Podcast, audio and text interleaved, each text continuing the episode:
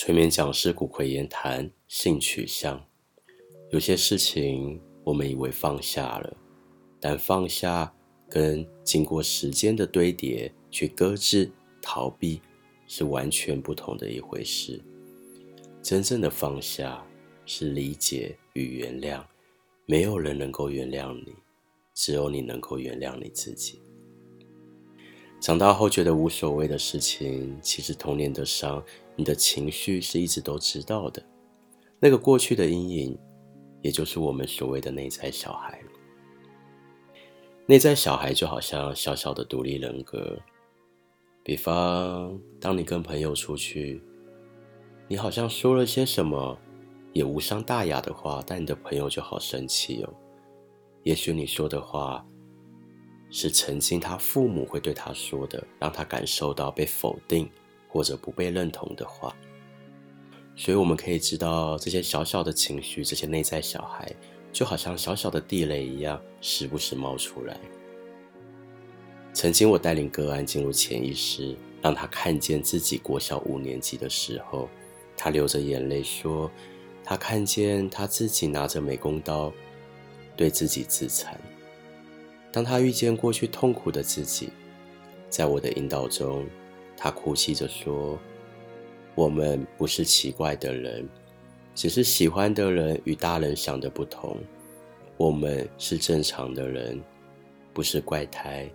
我们要去相信自己值得被爱，要勇敢面对自己所爱，不要因为批评而怀疑自己。”我是女生，而我又喜欢女生，没有关系啊。如果又在意别人的闲言闲语，就告诉自己，那是他们不懂我们的爱，那是单单个人的偏见，并不是所有人都有这样子的想法。要勇敢面对大家。我不讨厌他们，因为不是每个人感情观都一样。接着，他对国小五年级的自己说：“我爱你。”从现在开始，我会开始陪伴你。我们不要伤害自己了，好不好？对不起，我不会再伤害我自己了。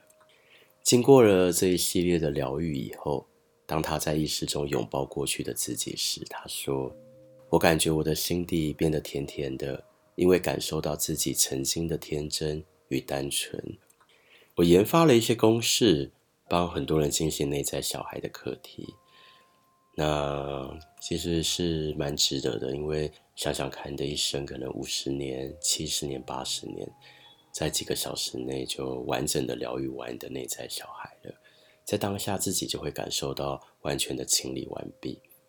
不过呢，在之后通常都会需要三天到三个月的稳定期，人只能靠自己改变嘛，所以我很像是。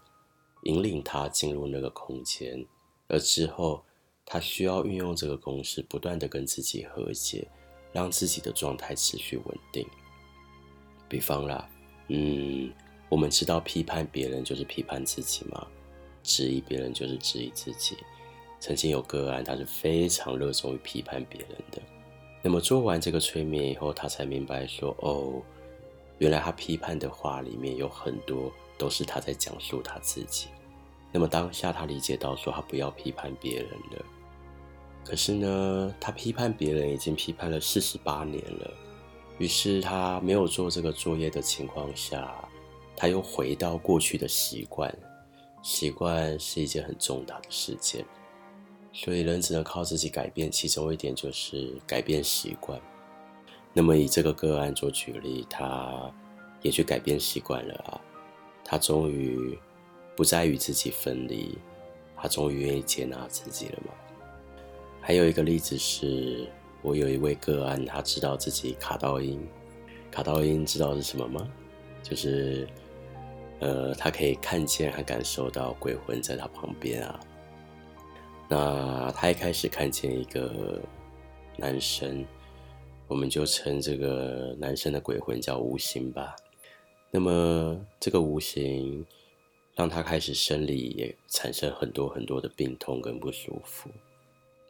起初我在帮他做这个解决的时候，我是跟他讲说：嗯，如果以公庙的方式去解决的话，就是沟通啊，或者是净化。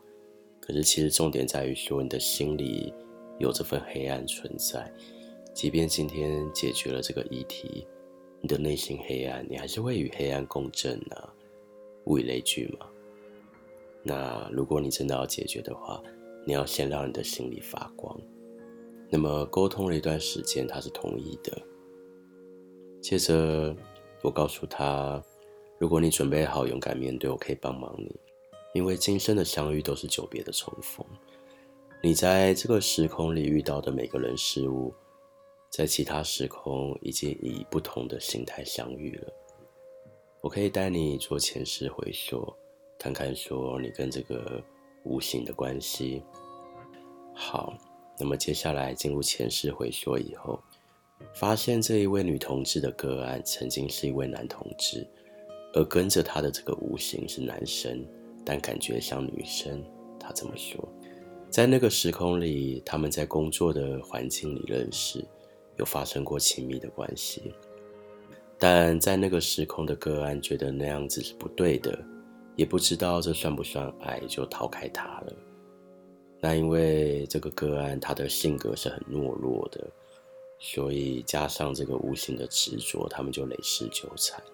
那从这里，虽然这个话题比较灵性哈，可是其实它是很简单的一个议题，就是你的课题没有通过的话，就一直循环。他跟这个无形的议题是他们在那时空都是男同志，那今生他的议题是他是女同志。那很简单嘛，他的课题其实就是自我认同而已。我们不管今生前世啊，遇到的各种人事物，很多都是我们生命中的教练，让我们去意识到说自己有什么课题没有通过。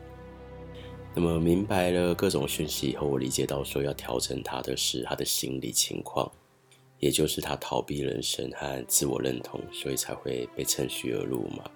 基本上就是这位个案，她因为自己是女同志的身份，她也很想要死，很想自杀。那么也就是说，她一部分的意识也想跟着无形走，那才会这样共振嘛。我就告诉她说，业力啊，其实蛮容易理解的。你从来都没有做好这项功课，所以一直反复在这样的轮回里，你的习性依然纠缠着你，因为你一直重复它。几辈子不断地执行它。当你进入这个台风眼，只是观众，终止重复的习性之后，你就不会再受它控制了。以清净心看世界，以欢喜心过生活，以平常心生情味，以柔软心除挂碍。终于，他决定勇敢面对自己。过程中，四方水火都聚拢，推起内心的潮涌后，他才明白说：“哦。”症结点啊，出在他自己跟爸爸的关系里。他在催眠的时候呢，他就对着他爸爸说：“爸，我不是变态，我是你女儿，我是你的女儿，只是我喜欢的是女生，我不是不正常，也不是叛逆，只是想跟你说，我跟你想的不一样。其实跟男生跟女生。”在一起都是爱啊，就算结婚了也不一定能到永远。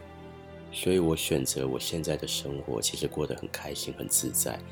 请爸爸不要担心，即便你无法接受我，但我也会接受我自己，并且我还是很爱你。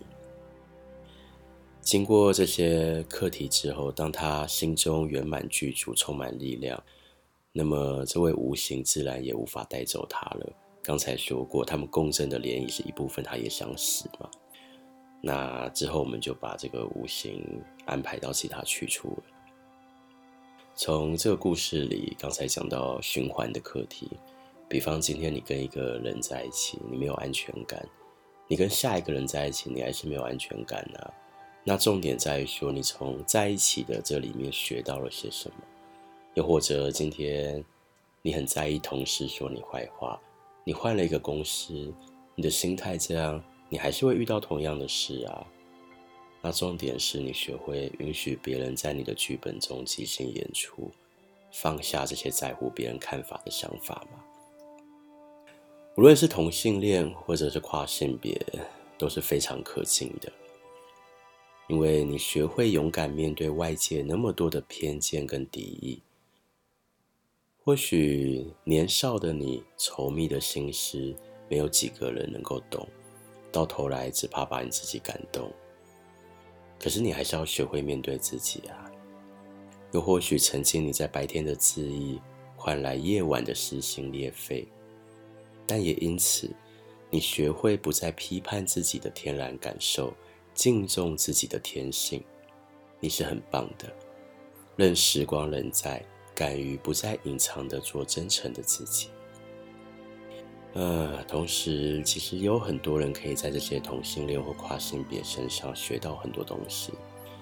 许多寄望改变别人的人，或许会从这些人身上学会，不再沉迷扮演于一个拯救生命的英雄，而是与你平起平坐，望着你，听你说故事。因为在温柔、平和、宁静的落雨。也有把人浸透的威力。许多在乎别人批评的人，或许也会从这些人身上学会：咱们要靠谁吃，靠谁定夺啊？自己理解自己才是最重要的啊！先爱自己，才能爱别人。更多的人看着自己身边这些同性恋与跨性别的朋友，曾经承受这样的挞伐，或许还会从这些人身上学会。当我也束手无策，知道自己的有限时，我还能够陪伴，只是深深的聆听生命的哀愁与美丽，亦足矣。或许有机会，像一只蝴蝶，一再的蜕变，一再的祝愿，既不思虑，也不彷徨，既不回顾，也不忧伤。